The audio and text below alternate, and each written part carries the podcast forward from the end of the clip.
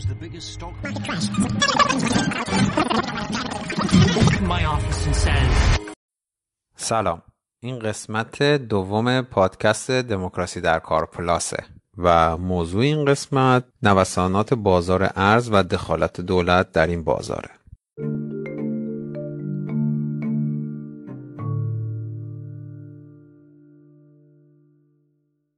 حالا یه بک‌گراندی بگم از این ماجرا. توی این 5 قسمت که از دموکراسی در کار در اومده، من درباره مقررات زدایی در سیستم اقتصادی نئولیبرالیسم خیلی حرف زدم که اینکه چطور از دهه 80 این مقررات زدایی ها در سیستم اقتصادی آمریکا و انگلیس و با تلاش های ریگان و مارگارت تاچر که سردمداران نئولیبرالیسم یا ریگانیسم اقتصادی در دنیا بودند شروع شد و طی این 40 سال گذشته ما دیدیم که این مقررات زدایی ها به سمت یک بازار ولنگار و باز پیش رفت و باعث شد که رکودهای اقتصادی و سقوطهای مالی در دنیا پشت سر هم پیش بیاد که آخرینش در سال 2008 بود که بازارهای مالی آمریکا سقوط کرد و بحرانی رو به وجود آورد که تا حالا ادامه داره. خب این مقررات قراره چیکار کنه؟ این مقررات اولین بار بعد از رکود بزرگ در سال 1929 تو اقتصاد آمریکا تنظیم شد و طی 10 سال بعدش این مقررات باعث شده بود که بیزینس آمریکا بر اساس یک نظم و یک نظارتی از دولت انجام بشه که بعدها منجر به رشد اقتصادی آمریکا بعد از جنگ جهانی دوم شد. این مقررات قراره مردم رو در مقابل سوداگری سرمایه‌داران در بازار آزاد حمایت کنه. بازار آزاد همونطوری که همیشه گفتیم مثل یک جنگل میمونه که هر کس از اول قدرت و پول بیشتری داشته میتونه سود بیشتری رو ازش به دست بیاره. در مورد بازار آزاد و این رویای بازار آزاد و این افسانه بازار آزاد توی قسمت‌های بعدی حتما حرف میزنیم، توی پادکست اصلی دموکراسی در کار منظورمه.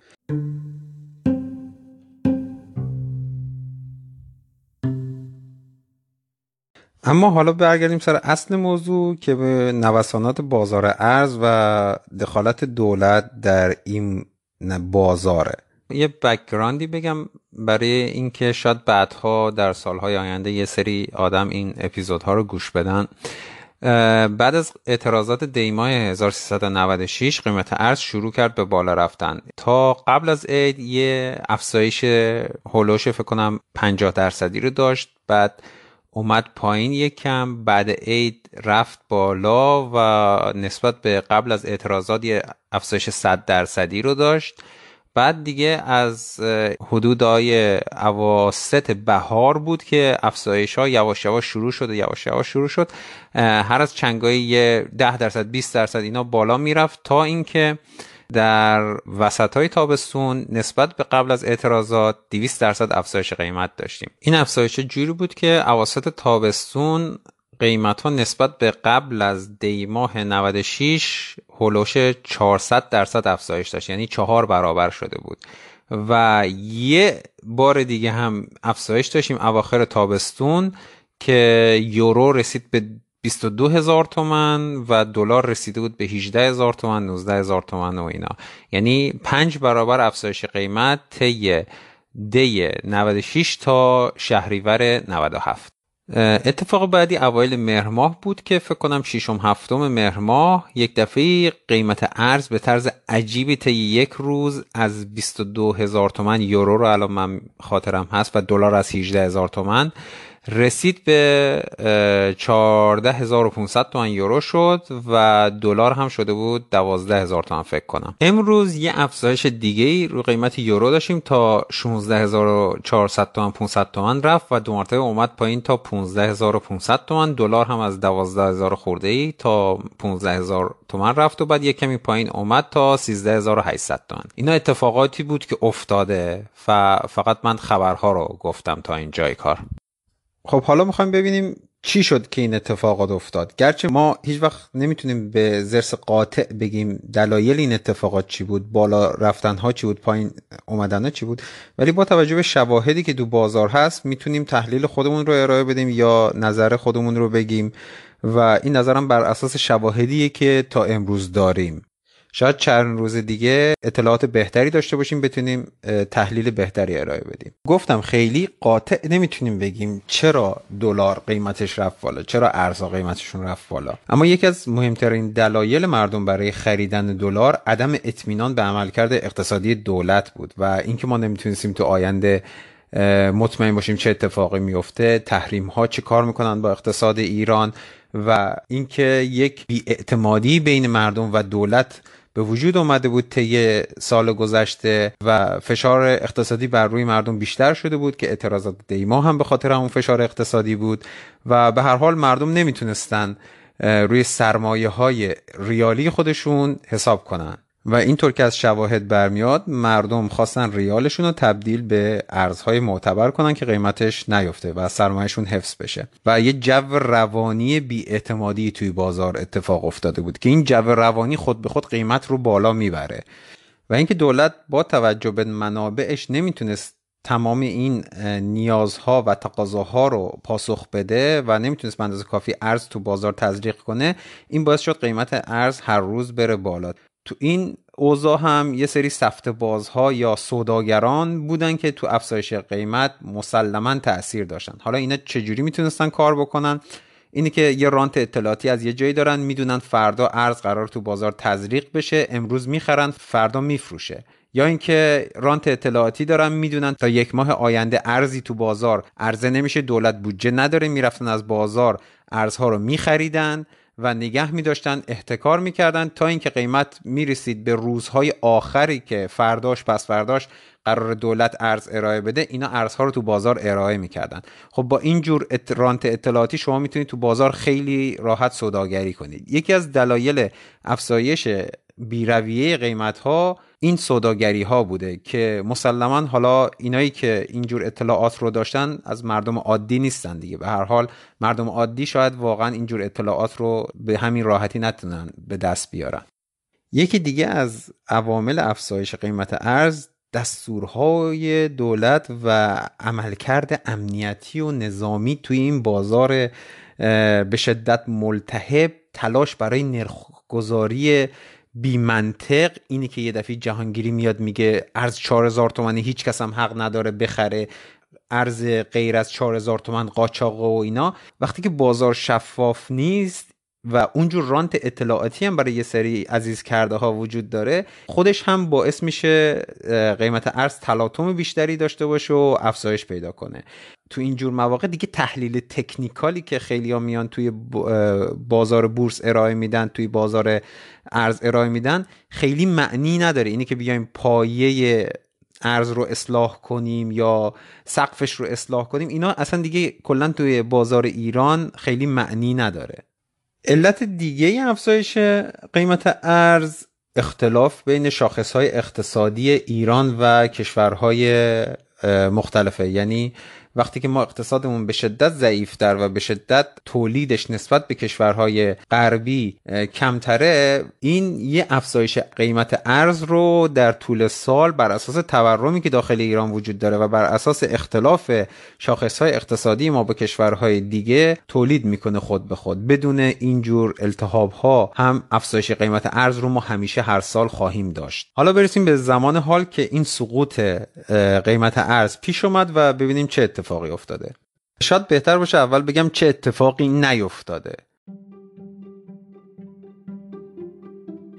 هیچ اتفاق خاصی نیفتاده تا اعتماد مردم جلب بشه به این سیستم. یعنی مردم همونقدر که بی‌اعتماد بودن الان هم به نظر من هستن. نه اصلاح نظام بانکی داشتیم، نه مبارزه عظیمی نسبت به فساد اتفاق افتاده. دو تا بیانیه بانک مرکزی داده، واقعا لاتعلعات بوده. هیچ اتفاق عجیبی هم توی عرصه سیاست خارجی نداشتیم، نه مذاکره‌ای شده، نه توافقی شده، نه ترامپ گفته آقا من برجام رو قبول دارم. چشم‌انداز شرایط بد اقتصادی ما ما هم بهتر نشده، اجلاس FATF هم هنوز اتفاق نیفتاده که ما لایحه‌اش رو توی مجلس گذرونده باشیم، شرایط مالیمون با دنیا توی وضعیت بهتری باشه، شفاف‌تر باشه. هیچ کدوم از اون الزامات و لایحه‌ها رو تصویب نکردیم هنوز. کلی هم توی شبکه‌های اجتماعی دعواست سر این که نباید بشه. توی فضای سیاسی کشور هم آیات اعزام میان میگن که نه این نباید تصویب بشه بدون هیچ اطلاعاتی. محافظه‌کارها هم به شدت با تصویب این لوایح مخالفن و تحریم‌های نفتی هم قرار بود از فکر کنم 13-14 آبان شروع بشه، قراره همچنان شروع بشه، یعنی هیچ اتفاق خاصی نیفتاده. اتفاق خاصی هم توی شاخص‌های اقتصادی ایران نیفتاده، تورم کم نشده، تولید ناخالص داخلیمون بیشتر نشده، دیگه عرضم به خدمتون تراز تجاریمون تغییر نکرده، بیکاری بهتر نشده. بانک مرکزی هم فکر نمی‌کنم غیر از اون بیانیه‌ای که داده بود و اون تلاشی که برای تنظیم بازار پولی کرده بود به جایی رسیده، یعنی من خبر خاصی ندیدم که بتونه این کاهش رو توجیه کنه. اما چه اتفاقاتی افتاد تو این چند روز؟ از صبح شنبه 7 مهر که یک دفعه‌ای قیمت ارز شروع کرد به پایین اومدن، یه سری شایعاتی مطرح بود که مثلا یه سری آدم ها اومدن تو بازار دارن زیر قیمت بازار دلار عرضه میکنن، مثلا 16,500 اینا من شنیده بودم، که دولت هم شنیدم عرضه ارز رو تو بازار بیشتر کرده. اما چیزی که خیلی جالبه اینجا اینی که یک دفعه تمام رسانه های دولتی و حتی رسانه های اصلاح طلب، یه سری رسانه های ورزشی شروع کردن اخباری رو منتشر کردن که به نظر نمیرسید واقعی باشه. این که صف مردم برای فروش دلار، هجوم مردم برای عرضه دلار، قیمت دلار توی شهرها یک دفعه رسید به 8000 تومان، به 10000 تومان. توی خرمشهر مثلا قیمت 11000 تومان مبادله شد. یه جا نوشته بود 8000 تومان مبادله شد. فکر کنم همتون این خبرها رو شنیدید دیگه. یه سری عکس‌ها رو آوردن منتشر کردن در کنار این خبرها، همشون هم خبرهای همدیگه رو باز انتشار کردن که مردم دارن میان دلارهاشون رو بفروشن. یه هیجانی بین مردم به وجود آوردن که آقا مردم بودن بیان این دلاراشون رو بفروشن. بعد یه سری خبرها هم ما شنیدیم که دولت به بانک‌ها گفته و به صرافی‌های بانک‌ها گفته که فقط بخرن و عرضه نکنن. اما اگه در واقع یه نفر میرفت توی بازار میخواست دلار بخره، دلاری برای خریدن نبود، یعنی هیچ کس هم فروشنده نبود، یک عالمه واسطاده بودن توی بازار میخواستن بخرن، اما این قیمت ها انقدر اومده بود پایین کسی هم ارزش رو نمیفروخت. یک سری به این منابع خبری دولت و حکومت، چه محافظه‌کار چه اصلاح طلب ها بزنید،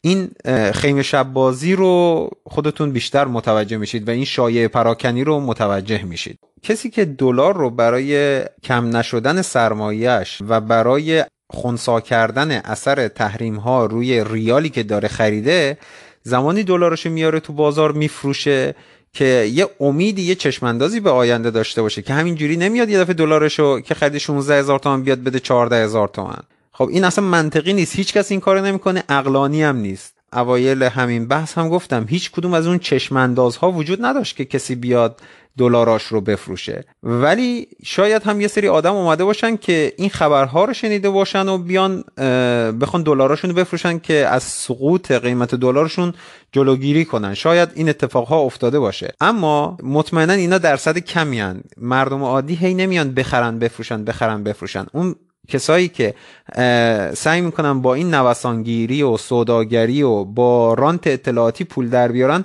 همون سوداگران که وصلن به یه جایی، خبرهای خاصی دارن، یا اینکه رانت اطلاعاتی دارن، یا با یه سری از دوستانشون تو بازار ارز و بازار مالی ایران دارن سوداگری میکنن، اونا شاید این کارا رو انجام بدن، ولی مردم عادی نمیان هی امروز بخرن فردا بفروشن. ضمناً اگر اونها هم دلیل این کاهش قیمت ارز باشن، اونا نسبت به دولت یک دلال خرده پا حساب میشن. همه این کسایی که حتی به دولت وصل باشن، رانت اطلاعاتی هم داشته باشن، همشون یه جور دلال خرده پا هن. اما دولت بزرگترین دلاله، کسی که با این تمهیداتی که طی این چند روزه انجام داد واقعا به من ثابت کرد که داره از مردم دزدی میکنه. حالا چرا دولت این کارو میکنه واقعا برای من مشخص نیست. من به اندازه کافی اطلاعات ندارم که بتونم تحلیلی کنم، یا از کسی نشیدم یه تحلیل منطقی بر اساس اطلاعات درست انجام داده باشه. یه سری چیزها تو توییتر شنیدم و تحلیل هایی رو خوندم که مثلا میگه که دولت میخواسته اینجوری دلارها رو جمع آوری کنه با قیمت کم تو بازار و در قبالش ریال بده، بعد این ریال ها رو سوق بده به سمت بازار بورس که اونجا هم به هر حال دولت بزرگترین بازیگره و میتونه بازار بورس رو هر جوری که میتونه اصطلاحاً منیپولیت بکنه. حالا من نمیدونم این تحلیل چقدر درسته، اما چیزی که برای من حداقل واضحه اینه که دولت نقش بسیار بزرگ و اصلی ترین نقش رو تو افزایش قیمت دلار و کاهش قیمت دلار داشته. این رو من نمیتونم کتمان کنم و برام واقعا روشنه. از افزایش دلار دولت تونسته درآمد ریالیش رو به شدت افزایش بده، جوری که توی این 6 ماه اول سال نسبت به برنامه بودجه دولت 3 برابر درآمد داشته، یعنی درآمد ریالیش که از ارز می اومد اون 3 برابر شده. یعنی دولت ارزی که به دست آورده بود رو به قیمت بسیار بالا 3 برابر قیمت، 4 برابر قیمت نسبت به قیمت دی ماه گذشته توی بازار فروخته و درآمد ریالی خیلی بیشتر از پیش بینی بودجه به دست آورده.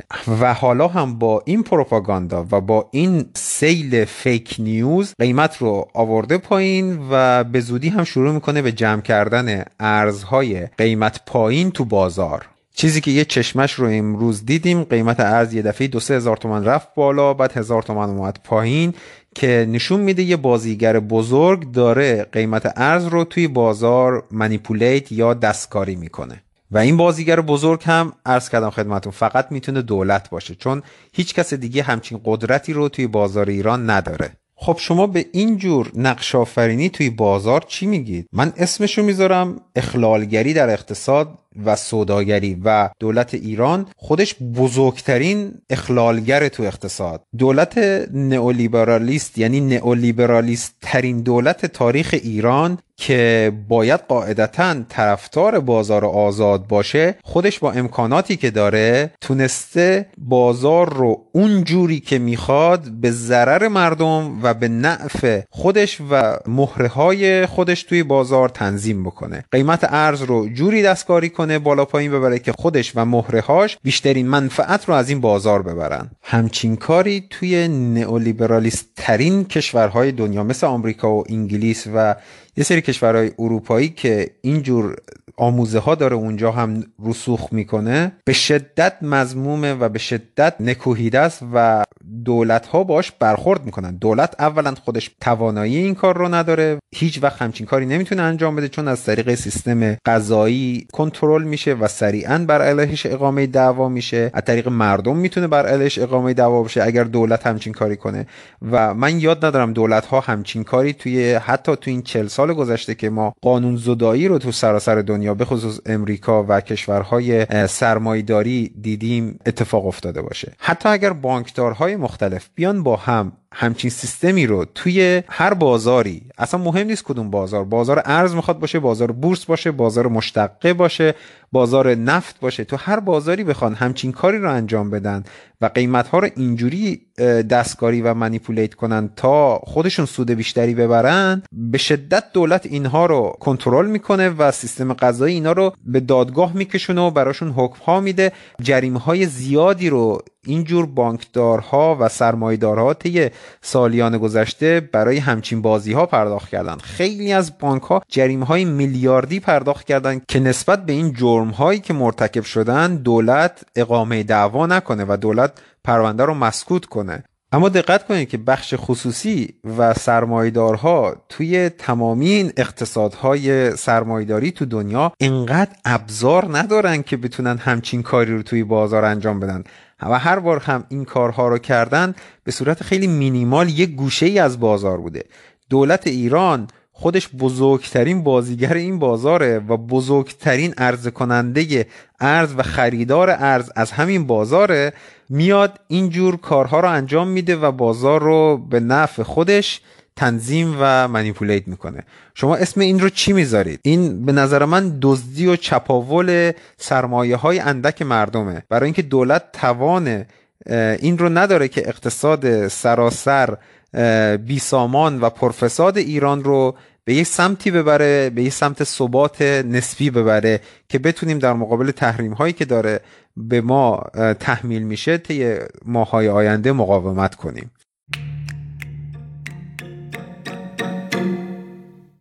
یه نکته جالبم اینجا اتفاق افتاد. این موجی که توی شبکه‌های اجتماعی خبرهای رسانه‌های ایران، رسانه‌های دولتی حکومتی اتفاق افتاد راجع به دلار و قیمت ارز طی این هفته، از اوایل این هفته تا همین امروز، به نظر من بزرگترین موج فیک نیوز توی تاریخ شبکه‌های اجتماعی بوده. یعنی من خاطرم نمیاد این توییتی که هست، عزیزی که دلار رو 18000 تومان خریدی، داری تو کوچه پس کوچه ها میزنی تو سر خودت، 12000 تومان ازت نمیخرن، هیچی، میخواستم بگم جیگر حال اومد فلان و اینا. این توییت رو به همین شکل سرچ کنید تو توییتر و میبینید که چقدر اکانت های توییتر فیک این رو همین جور و با همین کلمات ریتوییت کردن و شبکه های دولتی و رسانه های دولتی اومدن به این موج دامن زدن که قیمت دلار داره میاد پایین، آقا برو بفروش. من واقعا همچین موج فیک نیوزی رو تو ایران ندیدم و یه ارتش پروپاگاندا پشت این قضیه بوده که تونسته قیمت ارز رو به این شدت بیاره پایین و رسانه‌هاش هم از این قضیه حمایت کردن. اما در آخر باید بگم که قیمت ارز مطمئناً اینطور نمیمونه. توی قسمت 5 پادکست دموکراسی در کار توضیح دادیم که وقتی که بازار بورس نیویورک تو سال 1929 تو اکتبرش دقیقاً همین روزها بوده سقوط کرده بود، شوکی رو به مردم وارد کرده بود. سرمایه‌دارها و بانکدارهای بزرگ اومدن فردای اون روز توی بازار بورس نیویورک شروع کردن سهام رو که قیمتش روز قبل به شدت افت کرده بود با قیمت بسیار بالاتر خریدن و سعی کردن یک پول بسیار عظیمی رو هولوش 200-300 میلیون دلار به بازار تزریق کنن که بتونن قیمت سهام رو بکشن بالا، شاخص بورس رو بکشن بالا و این یه امنیت کوچیکی رو برای سرمایه‌گذارها به وجود آورد، ولی فقط برای 2-3 روز. حالا این کاری که دولت ایران کرده واقعا نمیدونم تا کی میتونه دوام بیاره، اما مطمئناً یک دوام دائمی نخواهد داشت و قیمت ارز دوباره شروع میکنه به بالا رفتن. توی رکود بزرگ این درمان سریع و موقتی فقط 3-4 روز دوام آورد و از اول هفته بعد از سقوط اولیه سهام با سرعت بسیار بیشتری شروع کردن به سقوط کردن، چون به سادگی میشه اینطوری گفت که مردم اعتمادشون رو به بازار بورس از دست داده بودن. اعتماد ما به بازار ایران و به دولت ایران سالیان سال از دست رفته و هر روز که میگذره متاسفانه داره اعتماد مردم کمتر میشه و این با یه تزریق عظیم ارز به بازار و با فیک نیوز، با موج فیک نیوز ترمیم نمیشه. زمانی ما میتونیم امیدوار باشیم که قیمت ارز ثابت میمونه که شاخصه های اقتصادیمون اصلاح بشن و فساد توی جامعهمون، توی اقتصادمون کمتر بشه، بتونیم مشکلاتمون رو با جامعه جهانی کمتر کنیم و مردم چشمانداز بهتری رو نسبت به آینده داشته باشن، فکر نکنن فردا سرمایه‌شون نصف میشه. روند افزایش ارز طی سالیان آینده همون جوری که طی 40 سال گذشته افزایش یافته افزایش پیدا میکنه و این افزایش سرعتش چقدره و تا کی ادامه پیدا میکنه رو واقعا نمیتونیم پیش بینی کنیم، اما میتونیم پیش بینی کنیم که اینجا متوقف نمیشه. این آخر داستان ارز تو ایران نیست، اتفاقی که این چند روز افتاده.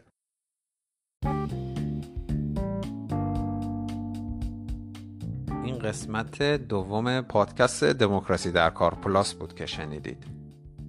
من عذرخواهی میکنم اگر توی پادکست دموکراسی در کار پلاس خیلی منومن میکنم یا کلمات رو خوب ادا نمیکنم یا مکس زیادی میکنم. این به دلیل اینه که اپیزودها رو من نمینویسم و خیلی فی‌البداهه روی دستگاه موبایل ضبط میکنم و در روز به 2-3 زبان مختلف کار میکنم و حرف میزنم، باعث میشه که نتونم تو زبان فارسی اون کلمات رو خیلی بجا به ذهنم بیارم و ادا بکنم و باعث میشه که یک کمی کیفیت این کار پایین بیاد. به هر حال عذرخواهی میکنم. امیدوارم در کل مفهومی که اینجا میگم بتونه کمبود نحوه ارائه کار رو بپوشونه. امیدوارم در کل از پادکست دموکراسی در کار پلاس خوشتون بیاد. اگر به مذاق شنونده ها این رویه خوش بیاد ادامه میدیمش، اینکه نذاریم یه موضوعی کهنه بشه، سریع همون موقعی که این اتفاقات توی بازار ایران، توی اقتصاد ایران و تو سیاست ایران میفته بیام حرفهایی که باید دربارش گفته بشه رو بزنم، بدون اینکه خیلی توجه کنم که اپیزود رو بنویسم و خیلی مدون این اپیزودهای اصلی پادکست دموکراسی در کار اینجا ارائه بدم. اگر این روند طرفدارهای خودشو داشته باشه ادامه میدیم. فعلا این کار رو من با اپلیکیشن انکور روی موبایل انجام میدم و توصیه میکنم اگر شما هم حرفی برای گفتن دارید و اگر چیزی هست که پادکست بشه کردش، حتما این کار رو انجام بدید. خیلی به تکنیک قضیه لازم نیست توجه کنید. روی اپلیکیشن انکور با موبایل میتونید تیکه های مختلف صوتی ضبط کنید، اینا رو بالا پایین کنید، روش موسیقی بذارید، بین قسمت‌های صوتی موسیقی بذارید که از این یکی به اون یکی بره. کلاً پادکست درست کردن رو خیلی راحت میکنه. امیدوارم اگر شما هم حرفی دارید برای گفتن و پادکست ساختن مورد علاقه شماست، حتما این رو هم امتحان کنید و اگر به مذاقتون خوش اومد میتونید برید و خیلی حرفه‌ای‌تر در آینده ادامه بدید. و کلاً به هر حال همه ما استقبال میکنیم که موضوعات مختلف توی پادکست فارسی اضافه بشه، بیشتر بشه و هممون بتونیم استفاده بیشتری از این فضایی که به وجود اومده که اسمش رو گذاشتیم بهار پادکست کنیم.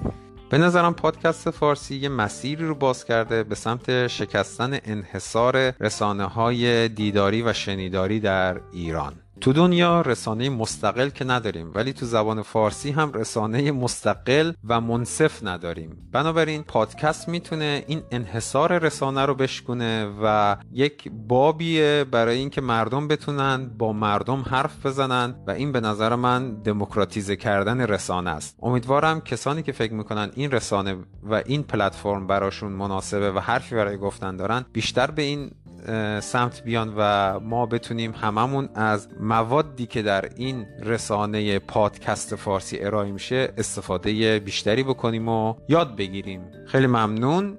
این اپیزود پادکست دموکراسی در کار، اپیزود دوم، در 11 مهر 1397 منتشر میشه.